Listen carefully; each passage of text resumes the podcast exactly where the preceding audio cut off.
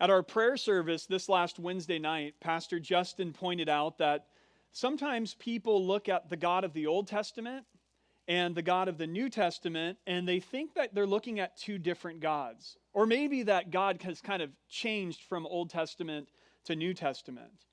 And so people look at the God of the Old Testament and they'll think, wow, that's kind of like an angry, uh, vindictive, kind of violent and judgmental God.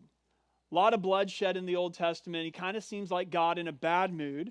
And then all of a sudden you get to the New Testament and God's revealed to us in the person of Jesus Christ. And, and people will think now God is loving and God is kind and God is merciful and God is forgiving. And so they imagine that God realized that his tough guy persona was turning people away from him.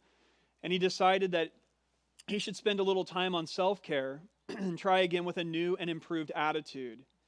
Of course, as Christians, we know that nothing could be further from the truth. As Christians, we know that there is only one God, and there's always only been one God. And as Christians, we know that God is the same yesterday, today, and forever, right? God does not change. And so from Genesis to Revelation, we're not dealing with a evolution in the Godhead. We're not dealing with multiple gods. We're dealing with one true and living God who reveals his character in all of its fullness in both Old and New Testament. And Psalm 36 helps to reinforce that idea because now we're smack dab in the middle of the Old Testament, and the theme of Psalm 36 is not God the judge. The theme of Psalm 36 is God's amazing love. It's a beautiful, beautiful psalm. Oftentimes in the Psalms, we have a contrast between the character of the wicked and the character of the righteous. We see that in a lot of places. Psalm 1 famously depicts the character of the wicked or the ungodly and the character of the righteous or the godly. But one of the unique features of Psalm 36 is that Psalm 36 is a contrast between the character of the wicked and not the character of the righteous, but the character of God Himself. And it's beautiful and it's a little bit surprising as a psalm. Whereas the character of the wicked is self focused and destructive and suffocating, what we find in this psalm is that the character of God is life giving and expansive. God's character is beautiful and attractive. I titled today's sermon, The Precious Love of God. Obviously, you see where I get that in the text. The precious love of God. Now, David here begins this psalm with a meditation on the character of the wicked. This is in verses 1 through 4. So he helps us to understand the character of the wicked or the ungodly.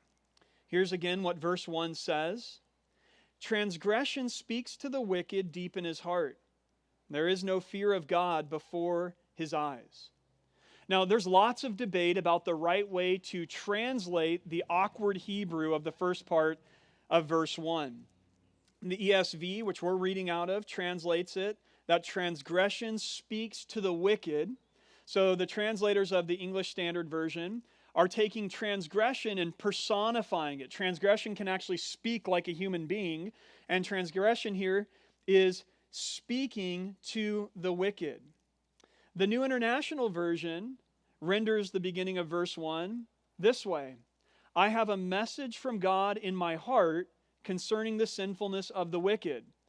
So the speaker is David, and he's got a message or an oracle from God that he wants to speak about the wicked. Well, either way, what we know is that we're talking about in verse 1 the sinfulness of the wicked, of ungodly people. And what's most important in, in verse 1 is the second half of it. And there's no debate about what's being said there. It's crystal clear. And it shows us the fundamental issue of the ungodly.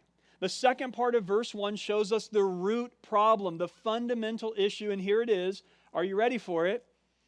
They don't fear God. So if we can if we can characterize the ungodly according to the Old Testament, it is this that they do not fear God. They don't regard God as God. They don't take God seriously. They don't, they don't uh, deal with the fact that God is real and He is present and He is powerful and He is active in the world right now. Let me say it differently. They treat God as irrelevant. This is the root issue, this is the fundamental problem. And this orientation of heart, a heart that says either God is not there or God does not care, that sort of a heart is a cesspool for foolishness and sin. This is where that is born out of. Because Proverbs teaches us, here's Proverbs 1 7, that the fear of the Lord is the beginning of knowledge or wisdom. So that's the starting point if I want to understand God, if I want to understand myself, if I want to understand the world, if I want to understand right and wrong. The starting point for that knowledge and that wisdom is a proper orientation of heart toward God. I don't treat God like he's irrelevant. I treat God like he's real, he's present, he's powerful, and he's in charge. That's what it looks like to fear God. And that is the basis by which a person has knowledge and wisdom. And if that's true, and everybody say it is, it is. If that's true, and it is, then the inversion of that is true. That the lack of fearing God is the beginning of foolishness and sinfulness. This is where it comes from. Again, it's an orientation of heart that says, I have no regard for God. God is not relevant. God is not important. I don't need him. Now, verse 2 is very significant because it's going to explain why lacking fear of God is the beginning of foolishness and sin. Look at verse 2 again. David says, For he flatters himself in his own eyes that his iniquity cannot be found out and hated. What he's saying is that the ungodly person is wise in their own eyes. They flatter themselves in their own eyes. They're wise in their own uh, eyes. The wicked person, she thinks that she has the capacity to understand the world and to determine what is best and to know what is right and wrong, good and evil on her own. She's wise in her own eyes. She thinks she has the ability, or he thinks he has the ability to figure this out quite independent of God. I don't need a standard outside of myself, I can figure it out alone. And David says that, in fact, that kind of a person cannot find iniquity and hate it.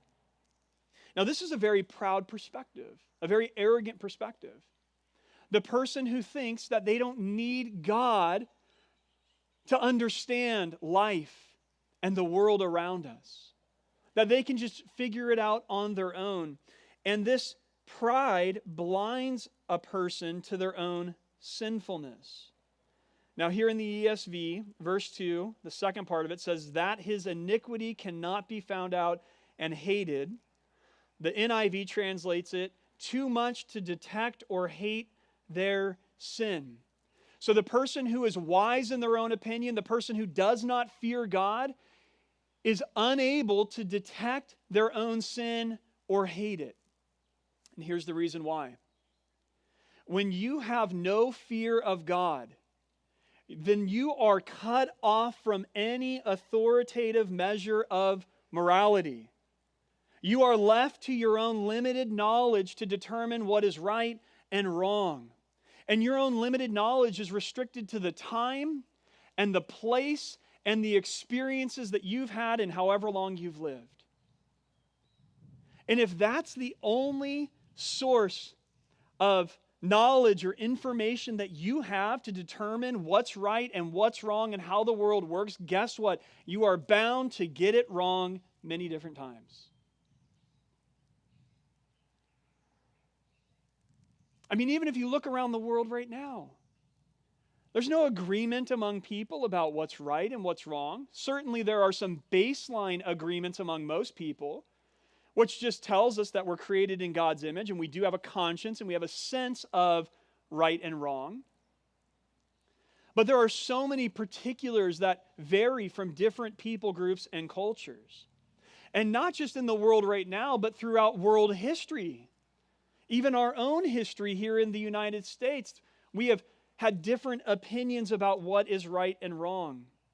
It wasn't long ago that eugenics was being taught by the intellectual elites here in America and over in Europe, and it was being taught as something that was moral and good for humanity.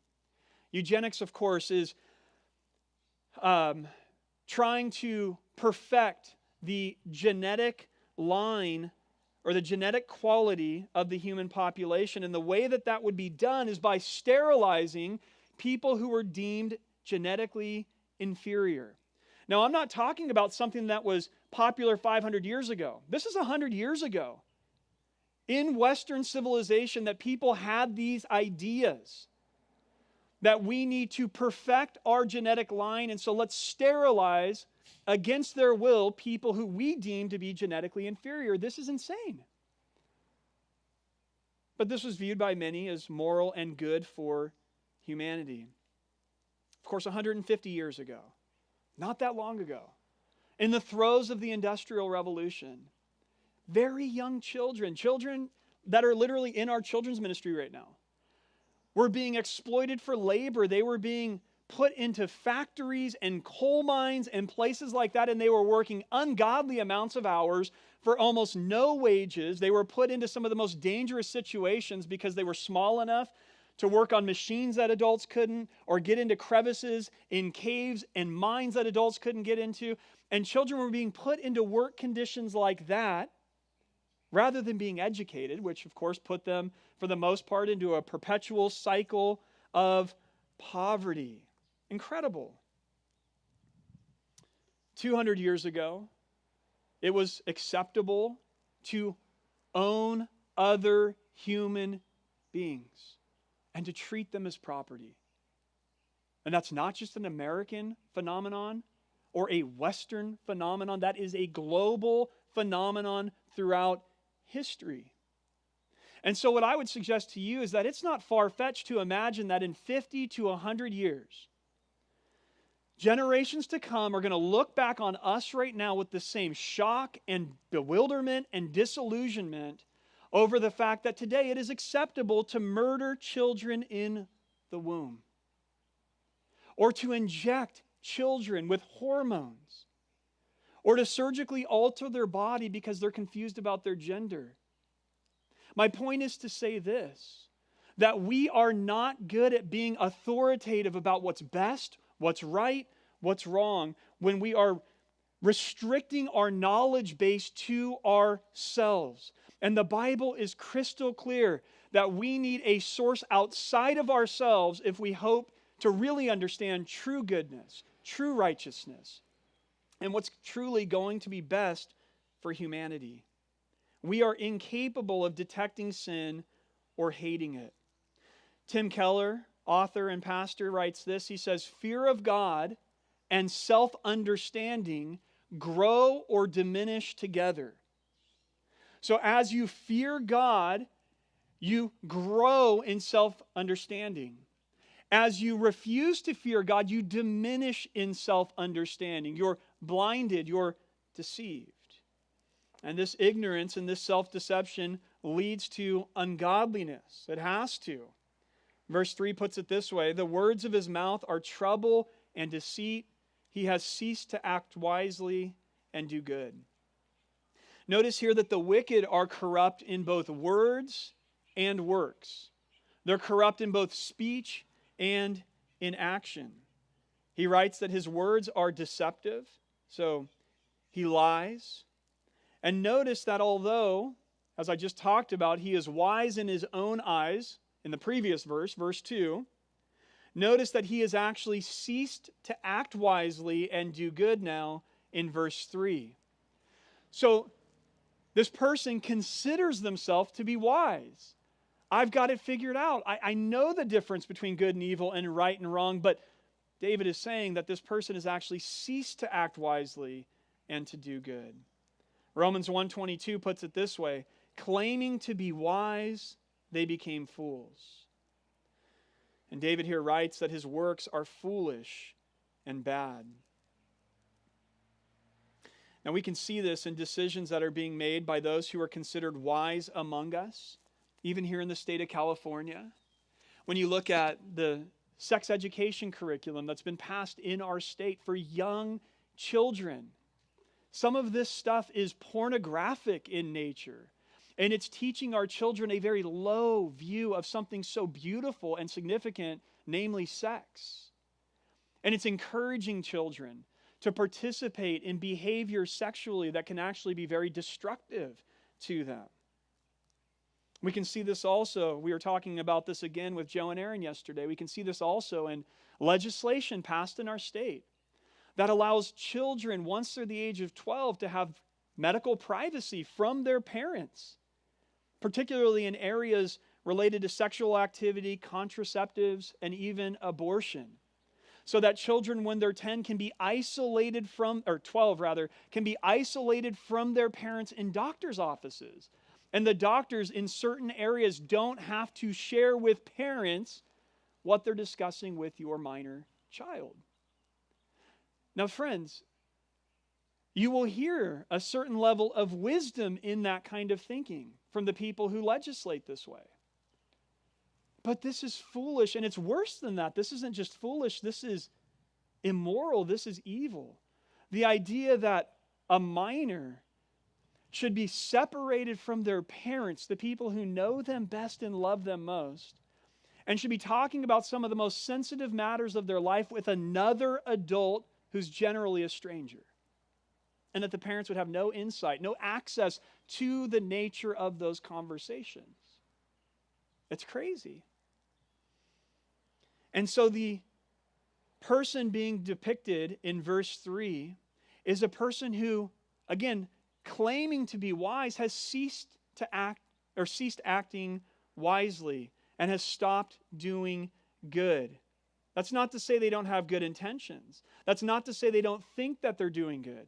But it is to say that when we cut ourselves off of an authoritative standard for understanding what is truly righteous, what is truly good, we're going to get it wrong in many different ways over and over again. Finally, in verse 4, in this characterization of the ungodly, we see that this corruption is so deep seated that it pervades their entire being. Remember in Psalm 1, the righteous person is the person who meditates on the word of God day and night. They first get up in the morning and it's God's word. And then when they're laying on their bed at night, God's word is the last thing that they're thinking about. Well, notice the difference, the contrast now in verse 4. As this person lies on their bed at night, they're not meditating on the word of God. It says that he plots trouble while on his bed. He sets himself in a way that is not good. He does not reject evil. This person heads down a path that is not good. It says that he cannot or will not acknowledge and reject evil. So, this depiction of the evil person shows us the root and the fruit of their wickedness. The root of it is an orientation of life. They do not fear God, they treat God as if he doesn't matter. And the fruit of that orientation is that they, a limited, finite creature, have become their own functional God, determining what is true and false, what is right and wrong, good and evil. And their chances of seeing that clearly are so far fetched that the only adequate word to use to describe it is blind. And this blindness leads to words and works that are out of step with true righteousness and the way of love, out of step with a life that truly uplifts one's neighbor and serves them in love. Now, the shift happens in verse 5. David gives this picture, this portrait of the ungodly, the person who does not fear God, and now he contrasts that with the character of God in verses 5 and 6. He writes, Your steadfast love, O Lord, extends to the heavens, your faithfulness to the clouds. Your righteousness is like the mountains of God, your judgments are like the great deep. Man and beast you save, O Lord. So, in contrast to the wicked of verses 1 through 4, David writes that God is loving, that God is faithful, that God is righteous and just, and that God is the Savior of his creation. Man and beast you save. He begins, of course, with this idea that God is a loving God, that he is filled with this steadfast love. He says that God's love extends to the heavens. This means that God's love is boundless, that God's love is unending. And he uses an important word here. It's translated steadfast love.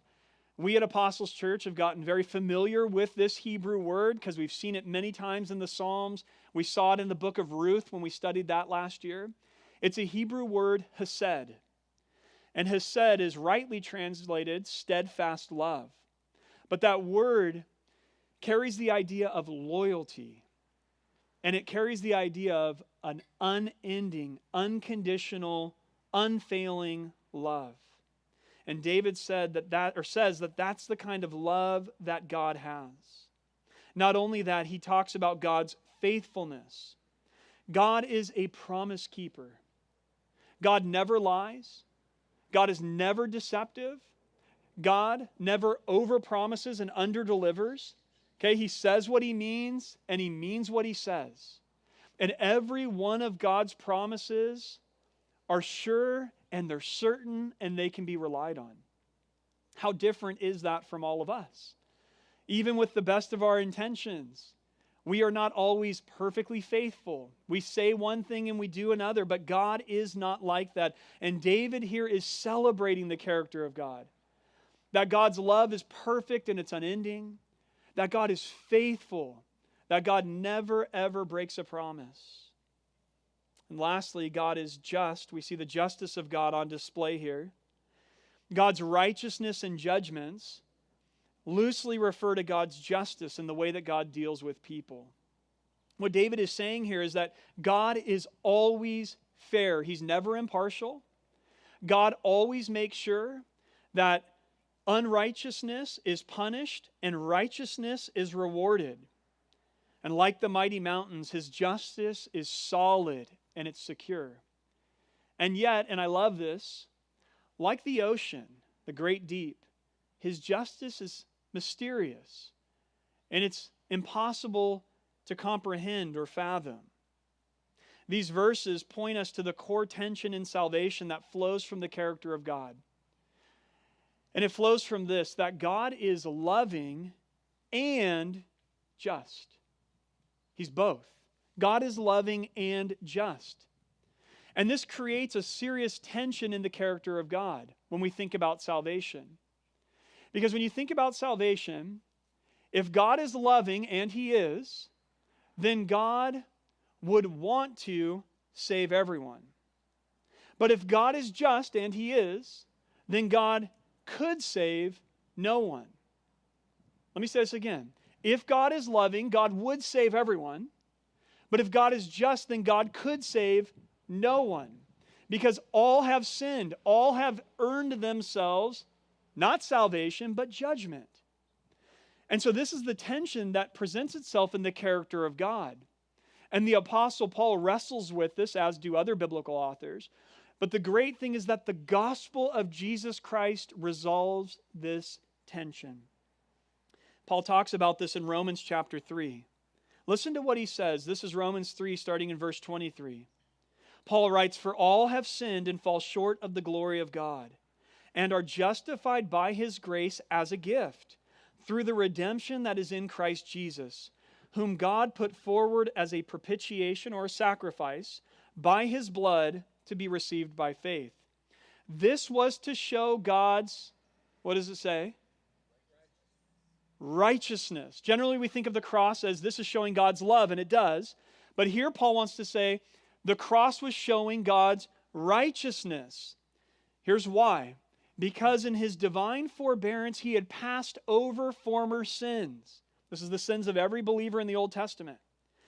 But Paul says it was to show his righteousness at the present time, so that he might be just, there's his character, and the justifier of the one who has faith in Jesus.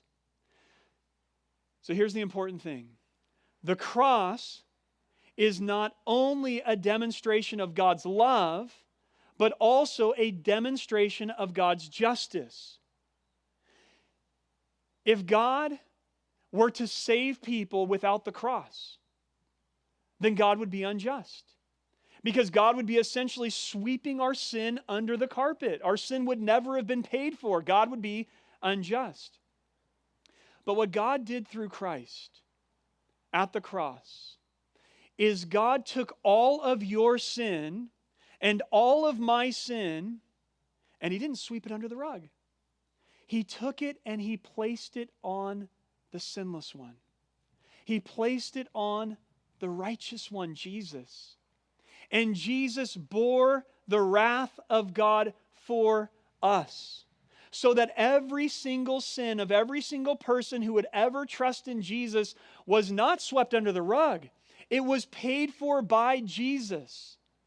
Therefore, God could say, I will treat you now as forgiven and loved and righteous because I treated Jesus as if he was guilty and sinful.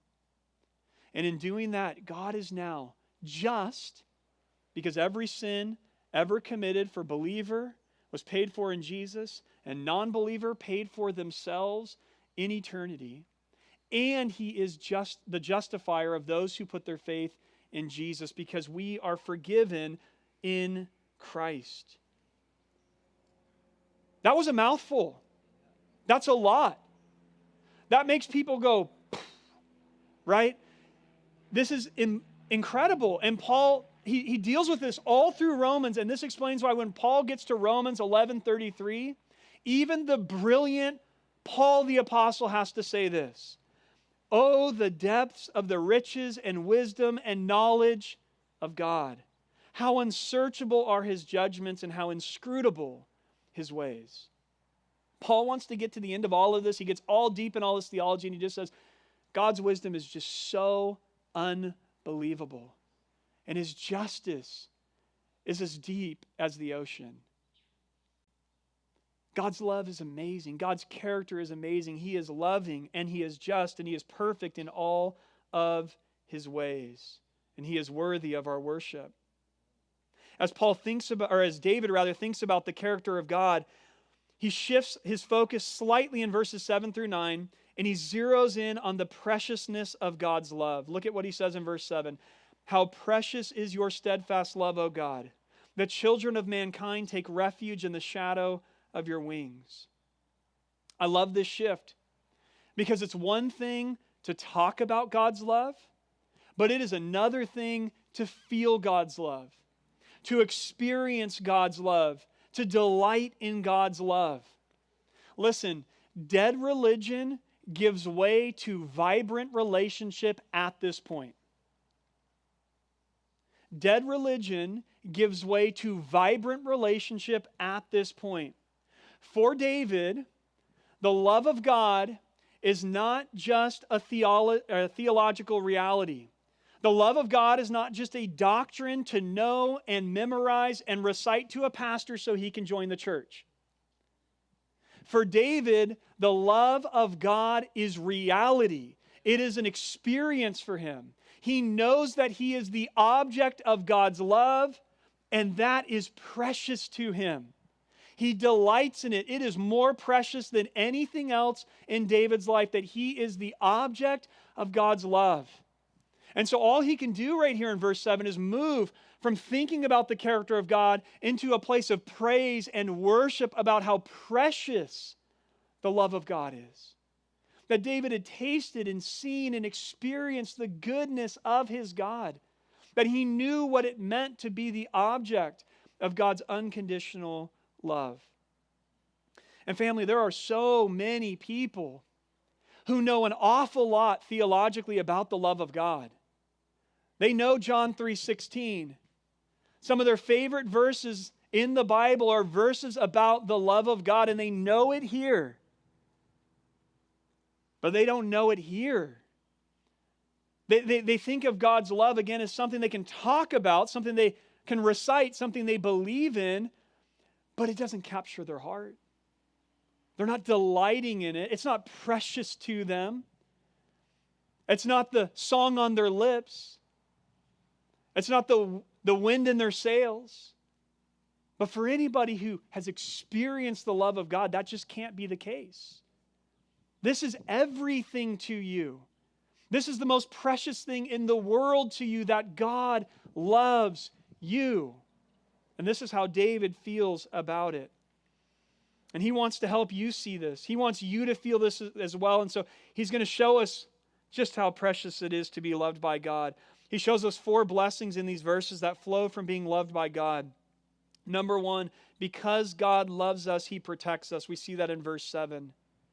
Those who are in God's covenant love find refuge and safety and deliverance in him. There was a tragic and, and yet really powerful story in the news last week. You might have missed it because our news has so much tragedy right now in it. But there was a young father, only 21 years old, who was uh, visiting in Miami Beach, Florida, and he was in a restaurant with his one year old child. And a man walked in with a gun, and he was going to shoot into this restaurant, and the father jumped in front of his son and embraced I, I don't I'm sorry, I don't remember if it was a son or daughter, but embraced his child, a one year old, and said as he was running to cover his child, essentially, don't shoot him, he's so young, or her, covers the child and gets shot multiple times in the back and dies. And is being hailed rightly as a hero for stepping in and protecting and saving his young child. And that's a beautiful and powerful depiction of the love of, of a parent, of course, and also of sacrifice.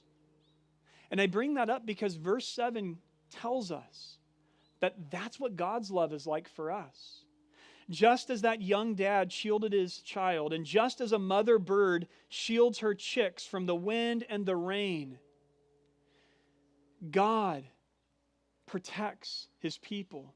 Jesus, our Savior, shielded us from the wrath of God on the cross so that we would be protected. He absorbed all of the wrath of God for those who take refuge in Him, so that we would be protected, so that nothing, that no harm would come upon us. How precious is your steadfast love, O God. Because He loves us, He protects us. Second, because He loves us, He satisfies us. Look at verse 8. They feast on the abundance of your house, and you give them drink from the river of your delights. Now, your house could be a reference to the temple, but most people did not eat or drink in the temple. And so it's more likely that this is referring to the spiritual nourishment and the spiritual satisfaction that those who are in the love of God experience. Our deepest longing as human beings is for love. That's the deepest craving of all of our hearts is for love. This is why people look for love in all kinds of places and in all kinds of ways. Much childhood trauma is the result of children looking for love and acceptance. And as great and as satisfying as human to human love can be, it is never perfect. And it seldom feels unconditional. And the reason for that is because human love is always flowing from, well, a human. And humans are sinful and humans are needy. But in contrast, the love of God is boundless. The love of God is unconditional. It is never withheld, it is never called into question. We are perfectly secure in the love of God. There's never the fear that if the real you comes out, God will somehow stop loving you. Guess what? God already knows the real you. God knows the realest you. God knows you better than you know yourself. God knows all of your past mistakes, and He loves you. He knows all the secrets of your heart. He even knows the mixed motives that you have right now in following Him. He even knows the doubts and the questions and the insecurities that you have in your faith. He even knows how little you love Him in comparison to how much you ought to love Him, and yet He still loves you. And get this what's more, He even knows every time you're going to fail Him over the rest of your life, every time you're going to doubt His goodness in a trial, Every time you're going to look at a sin and say, you know what, in the moment, this is better than God. He knows all of that. He's done all the calculations, and he still looks at you right now and he says, I choose love. Oh, how precious is your steadfast love, O Lord. There is something about a love like that that satisfies us at the deepest recesses of our hearts. That is the kind of love you need to get up every single morning. That is the kind of love that you need to sleep peacefully at night every single evening. That is the kind of love that you need to strengthen your self worth when other people make you feel worthless. This kind of love is precious to those who have it. Next, because God loves us, he gives us life. In verse 9, he says, For with you is the fountain of life. Like a fountain is the source of water, David is saying, God is the source of life. And this is true in two senses. Obviously, God is the source of your physical life. We read in Genesis 2 7, Then the Lord God formed the man of dust from the ground, and he breathed into his nostrils the breath of life and the man became a living creature. So God is the source of our physical life, right? He's the creator of all things. But God also gives humans spiritual life. And this is based on his love as well. Here's Ephesians 2. And you were dead in the trespasses and sins in which you once walked. So spiritually, we were dead. But then in verse 4 of Ephesians 2, Paul says, But God, being rich in mercy, because of the great love with which he loved us, even when we were dead in our trespasses, made us alive together with Christ. By grace, you have been saved. God, in his love, gives us life, physical and spiritual. Finally, because God loves us, he gives us light. We see that at the end of verse 9. It's in his light that we have light. Do you remember how the wicked who don't fear God? were marked by blindness in verses 1 and 2. Well, now those who are in God's love, they see light.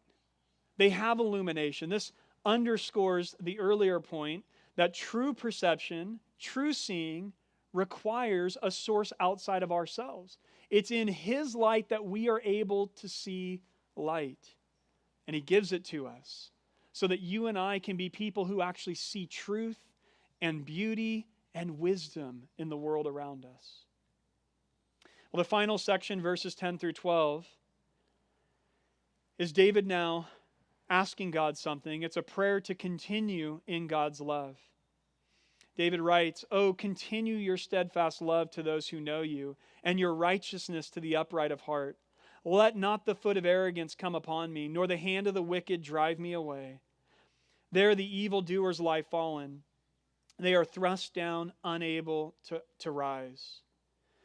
So David ends this psalm with a request. He says, God, would you continue to give me, continue to give us your steadfast love? Let us just continue in it. He wants to bask in God's love like we bask in the sunshine for the rest of his life. Now, who are the objects of this love? Notice he says, Continue your steadfast love to those who know you. Know you. This speaks of intimacy, this speaks of relationship.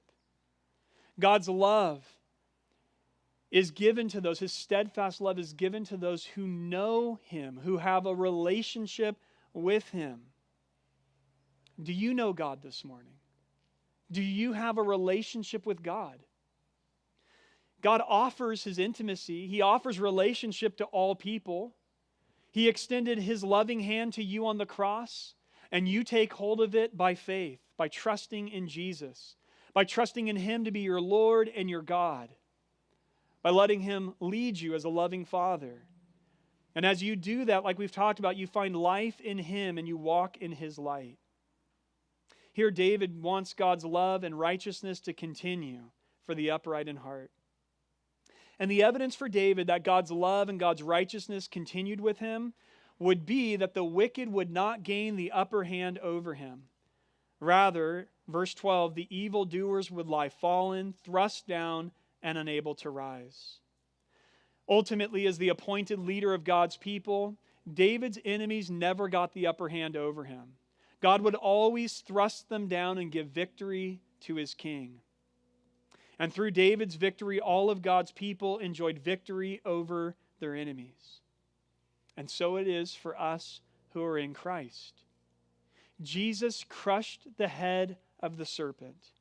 One day, Satan, the demons, and everyone who treats God as irrelevant will be thrust down and unable to rise. And those who know him will live in the precious love of God and in his righteousness forevermore. And so I ask you once again what about you? Do you know God? Do you trust him? Are you taking refuge in him so that you can find life, so that you can experience his love? If so, be encouraged today. God loves you with an unending love. God loves you with a perfect love. All of God's promises for you are yes and amen in Christ Jesus. But if not, if you have not put your faith in Jesus, if you couldn't describe yourself today as a person who is trusting in Jesus as your Lord and your God, change that today. God is offering His love to you. His love was demonstrated to you on the cross of Christ 2,000 years ago. And so God wants to take you this morning and He wants to bring you into relationship with Him and make you the object of His love. Why in the world would you resist that? You don't have to, and we pray that you don't. Please pray with me.